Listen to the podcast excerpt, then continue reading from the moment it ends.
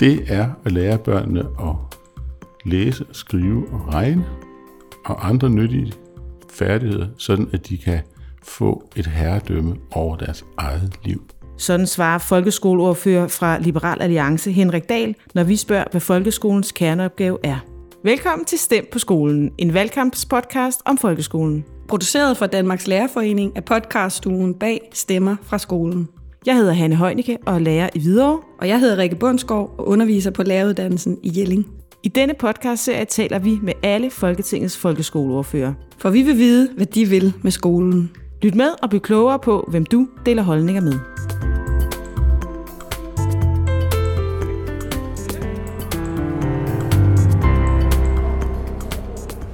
I dag er jeg taget til Christiansborg for at mødes med Henrik Dahl. Vi har jo de her seks spørgsmål, som vi stiller alle mm. ordførende. Og det første spørgsmål, det lyder sådan her. Sidst du var på en folkeskole, hvad lagde du så særlig mærke til? Sidst jeg var på en folkeskole, var skolen i Ølgod, hvor jeg var i august i år 2018, øh, som en del af mit arbejde. Mm. Og jeg lagde mærke til, at den var meget veldrevet. Der var en god ledelse, og der var en god stemning på skolen. Det er jo lidt svært at beskrive, men man kan... Jeg synes at tit, det er ikke kun skoler, men når man kommer ind i en eller anden institution, så kan man tit fornemme, om stemningen den er god eller dårlig. Mm. Og så var jeg øh, til en time i første klasse, og der var meget god stemning eller disciplin, eller hvad man skal sige. Altså der foregik nogle meget sådan velorganiserede aktiviteter med fokus på læreren, og når, få lært noget. Når du nu siger disciplin, altså hvad mener du så? At børnene talte en af gangen, når de sad på deres stole, og de løste de opgaver, de var blevet bedt om, og de gik sådan konstruktivt ind i at løse opgaverne, og lavede ikke alt muligt mm. andet, og øh, dem, der var gode til det, hjalp dem, der knap så gode til det. Så disciplin for mig er ikke øh, øh, øh, lektor Blomme. Det er, at der er fokus, der er retning, der er koncentration. Man laver det, man skal, og ikke alt muligt andet. Nej, det er jo spændende at spørge dig om det, Henrik Dahl, fordi når jeg taler med mine lærerkollegaer omkring, nu skulle jeg ind og, og tale med dig her i dag, så sagde de, ej, det er jo helt, det er jo den sorte pædagogik og den sorte skole. Øh, så derfor så tænker jeg, at det var meget relevant at spørge dig om, hvad disciplin er for dig, så det var dejligt, at du ligesom selv øh, fik mig over på det. Øh, du ser sådan noget andet, jeg lige blev mærke i, og det var veldrevet. Hvad mener du med en veldrevet skole? Sådan som jeg fornemmer, at skolen er, og sådan som jeg mener, at en veldrevet skole er, så det er jo en skole, hvor alle ved, hvad de skal. Mm. Og hvor øhm, skoleledelsen er god til at sætte en eller anden form for retning. Og hvor der ikke er en hel masse uløste problemer, som er fejret ind under gulvtæppet, men altså hvor, hvor man får ryddet de ting, der er af vejen. Mm. Men det er jo nok så meget også det der med, at alle ved, hvad de skal.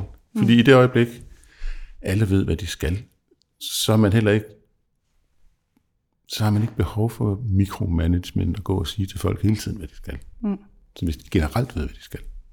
Så det, du måske godt kunne tænke dig at udbrede, det var en rigtig god ledelse på de danske folkeskoler. Det synes jeg er, er, er, er rigtig vigtigt, fordi øhm, mange af forskellene på skoler, tror jeg også har at gøre med forskellen på god og mindre god ledelse. Øh, vores næste spørgsmål det er, hvad synes du egentlig er folkeskolens kerneopgave? Det er at lære børnene at læse, skrive og regne og andre nyttige færdigheder, sådan at de kan få et herredømme over deres eget liv. Fordi hvis man ikke læser og skriver og regner godt, som er det grundlæggende, men selvfølgelig også de andre fag, så er man ekskluderet. Mm. Og man er jo først og fremmest ekskluderet fra selv sådan at gribe herredømmet over sit liv og, og blive herre i sit eget liv. Men man er også i et eller andet omfang ekskluderet fra en meget stor del af arbejdsmarkedet. Og det, jeg er allermest ked af, det er, når det er de tilfælde, hvor, hvor den opgave ikke bliver løst tilfredsstillende. Hvor godt synes du, at folkeskolen løser den opgave? Jamen, jeg kan jo se, at for, for fem ud af seks elever bliver opgaven jo løst, men jeg kan jo også se på PISA-undersøgelser og andre, at der jo altså er sådan en 15-17 procent af de unge mennesker, der går ud af 9. klasse, som altså er dårlige læsere. Mm. Øhm, og jeg er nogle gange lidt ked af, at den problemstilling bliver fortrængt af øhm, problemer, som også er vigtige, men som jeg alligevel ikke synes er helt så alvorlige, hvis jeg alligevel skulle... Hvem fortrænger dem? Er det... Det gør den politiske debat, altså det gør mm. mine kolleger her øh, på Christiansborg. Øh, jeg har ofte advaret venstrefløjen imod at forsøge at sætte en diagnose på for mange børn og overdiagnostisere og sige, nu skal alle have en stressdiagnose, og nu skal alle have den ene eller den anden diagnose, fordi man kommer jo i kontakt med mange mennesker i mit job, og, og jeg kommer jo også i kontakt med børne- og ungdomspsykiatrisk selskab, som siger, at hvis man overdiagnostiserer med lette psykiske lidelser, sådan på grænsen til, at man slet ikke har nogen lidelse, så stjæler man i virkeligheden ressourcer fra de tunge tilfælde, fordi der er kun så mange ressourcer, og så stjæler du ressourcer fra dem, der debuterer med skizofreni, for det gør man jo typisk i ungdomsårene, mm. og du stjæler ressourcer fra, fra de tunge autismetilfælde og den slags ting. Jamen, de tunge autismetilfælde bør vel egentlig ikke være i folkeskolen, eller Jamen, altså, vi har jo en inklusionsmålsætning, og så er det selvfølgelig klart, at den er kun på 95, men, altså, der, men, men vi, vi har jo en, en inklusionsmålsætning. Mm. Uh, så, så, så det skal der selvfølgelig fokuseres på, men det som psykiaterne siger er bare, at når der er begrænsede ressourcer, så skal vi passe på ikke at overdiagnostisere, fordi så bliver ressourcerne simpelthen bare ført, øh, bliver smurt for tyndt ud. Ja, at det, kan, kan, kan, det, kan sådan en diagnose måske også dække lidt over manglende opdragelse, eller manglende, hvad synes du om det? Jeg lavede engang et seminar, det er mange år siden, om diagnoser. Og en af de ting, vi snakkede om på det seminar, det var, at, at lidelsen, den havde jo mange sprog i gamle dage, fordi lidelsen jo også havde et poetisk sprog, og den havde et religiøst sprog. Den havde sådan flere forskellige sprog. Men lidelsen bliver presset ind i diagnosens sprog i dag i større grad. Så, så, så når man skal tale om lidelse, så taler man om lidelse i termer af diagnose, mm. i stedet for at tale om lidelse i eksistentialistiske termer. Nu er du sådan helt i noget kirkegård, at, ja, ja, ja. at, at uh, angsten er den bævren, der skal ligge ned under os i vores liv. Nå, men altså, man, altså den lidelse, der er forbundet med, med, med kriser i livet, at man mister sin kæreste, eller sin mormor, eller sin morfar, eller sådan et eller andet, jamen det er jo en lidelse, man skal have bearbejdet, som man skal tale med andre om. Men der er jo andre sprog at tale om lidelse i, end lige præcis det, det biomedicinske. Mm og diagnostiske sprog. Så det du måske næsten er ude i, skulle man begynde at undervise i følelser i den danske folkeskole? Altså hvis man gør det rigtigt, kan jeg ikke se, at der er noget i vejen for det. Altså det, øhm, det vil jo være helt logisk, når man underviser i litteratur i de store klasser, og, og, fordi øhm, der er jo rigtig meget af den gode litteratur, der på en eller anden måde handler om følelser. Mm. Altså få det ind som en, som en del af den faglige undervisning? Det litterære sprog er ja. da en det litterære sprog er da en måde at tale om følelsesmæssige spørgsmål. Altså, jeg, jeg, jeg, den ene af mine døtre læser engelsk, og, og hendes øh, vej ind i at studere engelsk øh, har jo været fordybelse i nogle af de store kvindelige forfattere fra 1800-tallet, som beskrev kvinders liv øh, og kvinders følelser, altså Bronte-søsterne for eksempel. Ikke?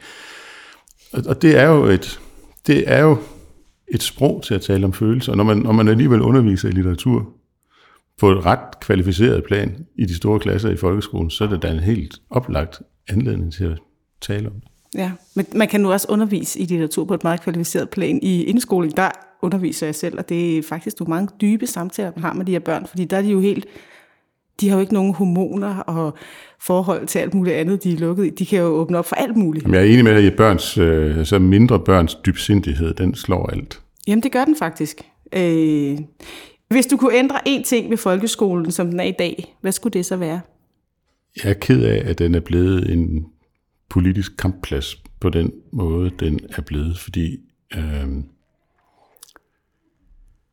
det har skubbet lærergærningen væk. Og det har skubbet dygtige lærers mulighed for at tilrettelægge tingene uden mikrostyring øh, politisk væk. Øh, den skole, jeg selv gik i, nemlig Skærbæk Kommuneskole nede i Sønderjylland, den var for det første drevet enormt godt, og for det andet havde den nogle meget gode lærerkræfter tilknyttet. Og, og den var ikke mikrostyret af politikere.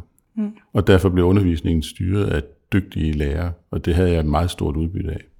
Hvordan kunne du mærke, at den ikke var styret af, af politikere?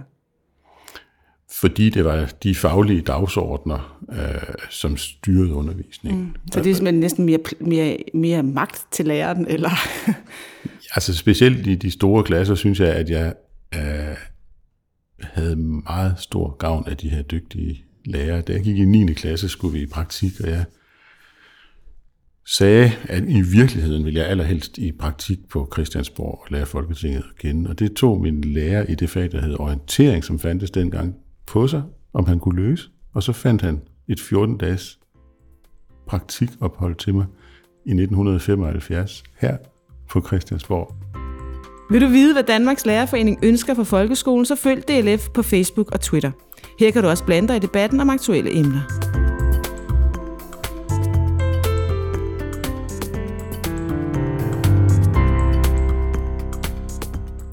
Du sagde det her med, at, øh, at skolen skulle være meget veldrevet, og du ville gerne have, at der ikke var den her politiske ændring øh, eller styring af skolen. Hvad var det for et ord, du brugte? Altså mikrostyring. Mikrostyring af skolen, ja.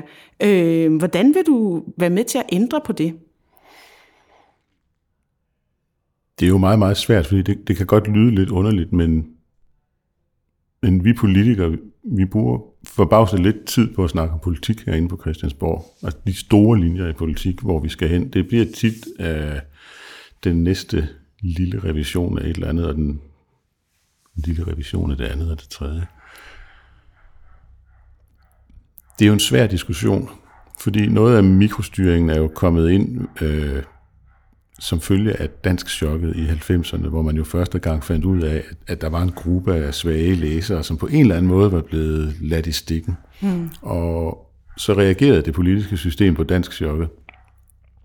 Og reaktionen på dansk chokket, og senere kom der også et PISA-chok, er jo så blevet af mere mikrostyring end godt er. Mm. Er det også det, det, det egentlig er i gang med nu, med at sidde og revidere folkeskoleloven? Skulle man ikke bare sige, giv den nu, giv den nu ro i 10 år måske? Jo, det er jeg sådan set i princippet enig i. Øhm,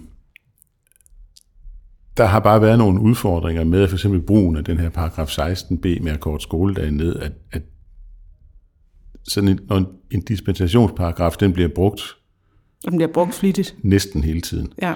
Så er der jo noget galt, fordi en permanent dispensation, det er jo ikke en dispensationsret, så har man jo i realiteten bare øh, brugt dispensation, brugt paragraf 16b som en, en kattelem til i virkeligheden at ændre loven. Mm, men det er jo ikke kun 16b, I er inde og rykke på. I er også inde og rykke på den understøttende undervisning og flere timer i fag. Det er faktisk meget, fordi der er en kabale, der skal gå op. Altså okay. at hvis man skal prøve at få nogle flere fagtimer ind. Øh, for eksempel kunne jeg godt tænke mig, at der kommer nogle flere ind i tysk, fordi det er rigtig vigtigt, at det er vores, øh, vores naboland. Det siger Sønderjyden her. Ja, og det, det mener man naturligvis som Sønderjyde, det er klart ikke. Så skal det jo også øh, betales øh, inden for en eller anden økonomisk ramme. Altså, vi, mange tror jo, at man bare hver gang man mangler penge, kan man gå over til Christian Jensen og spørge, om han vil skrive en check. Men det, det er lidt mere indviklet end som så. Så, så beskeden fra Finansministeriet er, at det skal holdes inden for den ramme, der er. Og, og derfor bliver man nødt til at lave sådan en kabale, hvor man skubber lidt rundt på tingene. Ja, der er vel også andre end jer, der bare skal sidde, og, eller er det i regeringen? I... Nej, der er jo en forligskreds, og ja. den måde, man laver politiske aftaler på, er jo, at alle skal gå, gå tilbage til deres respektive grupper og sige, at det her det er en rigtig god aftale. Mm. Og derfor skal aftalen jo være udformet på en måde, så der er syv partier, der kan gå tilbage og sige, at det er en rigtig god aftale. Mm. Og det kan godt være svært nogle gange. Det kan jeg det helt sikkert. Jeg kan godt huske sidste gang, man skulle lave det her, det var, der skulle man gå og vente på de konservative og få dem med på gåtur om aftenen og alt muligt andet. Men øh, hvem er du egentlig inspireret af, øh, når, du frem, eller når du formulerer politik på folkeskoleområdet?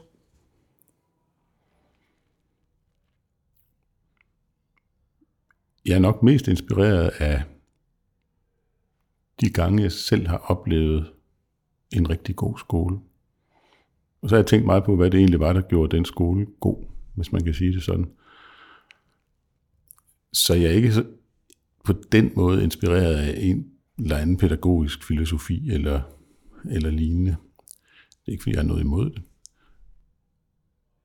Men jeg har bare tænkt meget over, fordi jeg kunne enormt godt selv lide at gå i skole, og jeg har tænkt meget over, hvorfor jeg synes, det var fantastisk godt at gå i skole, og hvad det var, der gjorde skolen god. Og jeg synes, at når jeg selv har haft sådan en god oplevelse med at gå i skole, så synes jeg, at det skulle vores børn også have lov til. Ja, men det er jo ikke alle, der er som dig, Henrik Dahl.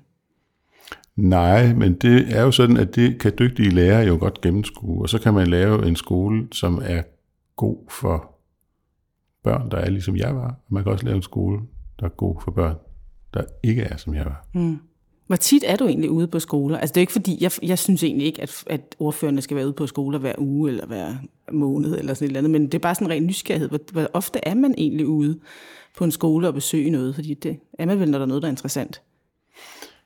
Altså nu var jeg tilfældigvis lige der i Ølgået her efter sommerferien, men altså jeg vil da sige, jeg kommer da ikke ud på folkeskoler øhm, hver dag jeg har sådan en idé om, at jeg, har, jeg synes, jeg har en rimelig god idé om, hvad der foregår for de uh, rapporter, vi får, og så har jeg haft tre børn igennem hele folkeskolen, og det gav mig da også en ret god idé om, hvordan folkeskolen fungerer. Det er jo så nogle år siden, de er, de er gået ud, men så mange år siden er det heller ikke. Mm.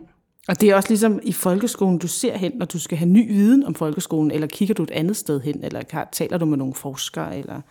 Jamen, der er jo ikke nogen mangel på information, når man sidder her i Folketinget. Man kan simpelthen få alle de rapporter, man gerne vil have fra mm. Evalueringsinstituttet, og man kan få fra interesseorganisationer, og man kan få fra tænketanke af den ene og den anden slags. Øhm, og så stykker man jo et, et, et billede sammen af det. Men du har ikke et bestemt sted, hvor du ligesom, her går jeg hen. Du har jo selv været ansat i virkeligheden som, som, øh, som sådan en, en, en, en kapacitet, der ved meget om uddannelse og sådan noget i, en, i et politisk bureau, har du ikke det, eller hvad? Nej, altså jeg har, ja, min, min øh, kompagnon i mit firma, som jeg havde mm. i mange år, han var ejer af et kommunikationsbureau, ja. men jeg arbejdede selv med markedsanalyse. Okay. Nej, jeg, jeg, jeg, jeg, jeg synes også, det er vigtigt, at man ikke gør sig selv til talerør for en enkelt organisation, eller gør mm. sig selv til talerør for, for, øh, ja, for et enkelt foretagende, men at man danner sig en selvstændig mening. Mm. Det er også det, vi skal stemme på øh, til det her valg.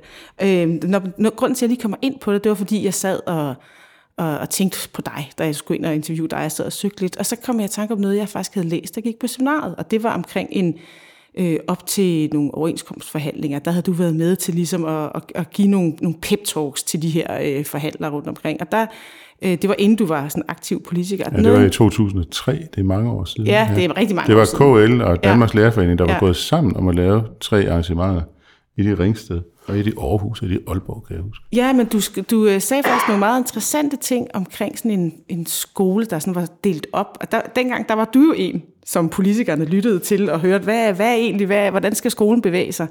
Og der synes jeg, det mange af de ting, du havde sagt omkring, om formiddagen skal vi have noget teoretisk, om eftermiddagen noget praktisk, så tænker jeg, gud, det er jo det der, den understøttende undervisning. Det er jo virkelig, det er jo, det er jo lidt sådan, måske skolen ser ud i dag.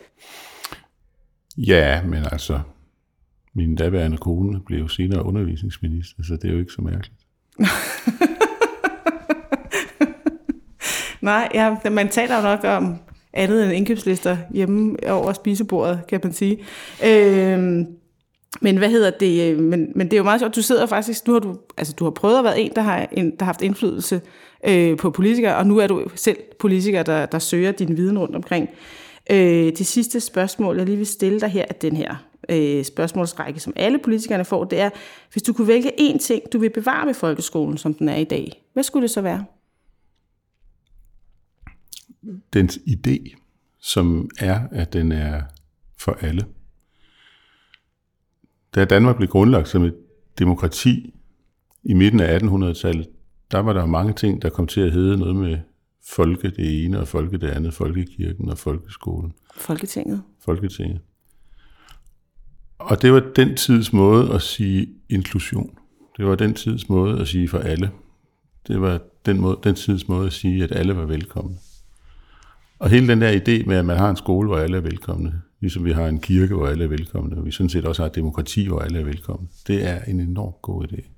Og, det, og, og så selve ideen med at have den her skole, hvor alle er velkomne, den skal vi bare holde fast i. Så det er simpelthen et sted, altså det sted, der er for alle. Alle skal være velkomne. Og det skal være tænkt sådan, at alle er velkomne. Ja.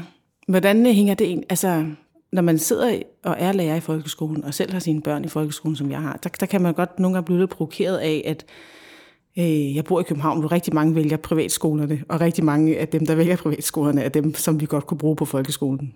Øh, og I er jo i jeres regering med til at, at øge bidraget til, til privatskolerne. Hvordan øh, hænger det sammen med det, du siger? Folkeskolen, den skal være indrettet sådan, at alle er velkomne. Men siden vi blev grundlagt som en demokratisk nation, har det også været sådan, at, at staten skulle ikke nødvendigvis tvinge alle børn ind i en statslig skole. Og det synes jeg egentlig stadigvæk er vigtigt af mange forskellige grunde. Altså jeg synes, det er vigtigt, at der er Rudolf Steiner skoler, og der er øh, skoler, som har, øh, hvad skal vi sige, øh, andre slags pædagogiske doktriner, der lægger vægt på nogle andre værdier. Um, når, man, når man taler med, med friskolefolkene, så siger de, det som friskolerne har til fælles, er tit i virkeligheden bare, at de er lidt mere klassiske mm. end folkeskolen. Og, og, og hvis forældre gerne vil have uh, deres børn i en skole, der er lidt mere klassisk end det, som folkeskolen typisk har udviklet sig hen til, så synes jeg ikke, at vi som stat skal tage den ret fra dem.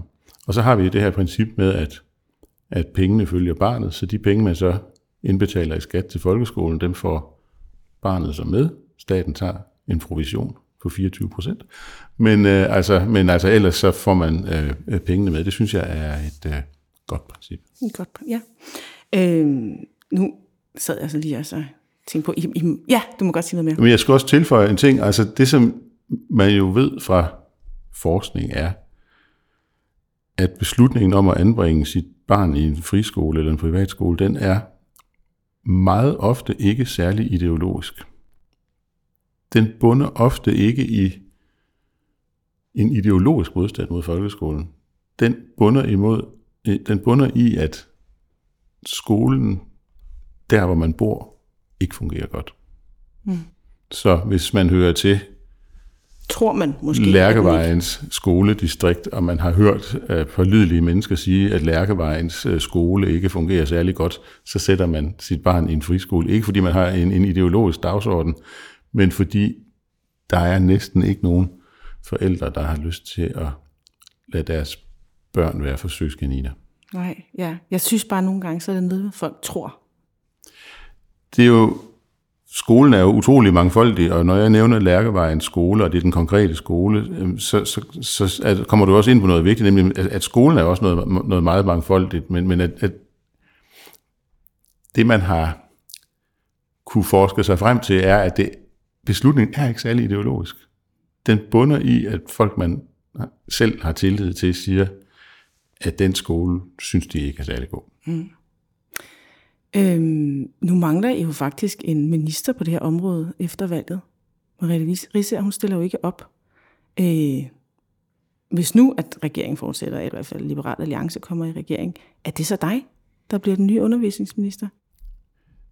Det kan man slet ikke sige noget om, men man kan jo i hvert fald sige så meget, at det er mig, der skal bære Merettes fakkel videre efter valget, fordi jeg er den, der har arbejdet tættest sammen med Merete i flest år, og vi har udviklet mange idéer sammen til, hvordan vi kommer videre, og øh, jeg tror mere eller mindre, vi taler sammen hver dag, altså flere gange om dagen, om hvordan knækker vi den nød, og hvordan knækker vi den nød, og hvad bliver næste skridt med de her forhandlinger, og så videre. Så, så øhm, det er bare faldet til mig at bære Merettes fakkel, fordi hun desværre stopper. Mm.